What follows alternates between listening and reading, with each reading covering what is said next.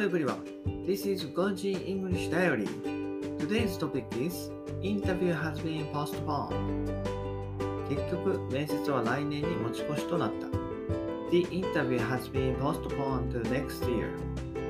練習期間ができたと捉えて、次に向けて頑張る。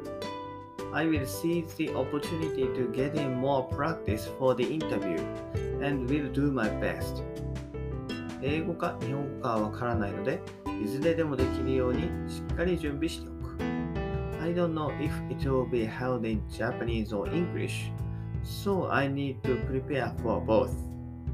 にしてももっと英語ができるようになりたいと強く思う。Anyway, I strongly hope to speak English more fluently. 今年1年間でかなり成長を実感できたとはいえ、まだまだだなと思ってしまう自分がいる。Thanks to my diaries, my English skills have improved within this year, but I've got a long way to go. 来年も引き続き継続していく。So, I will keep doing it next year as well.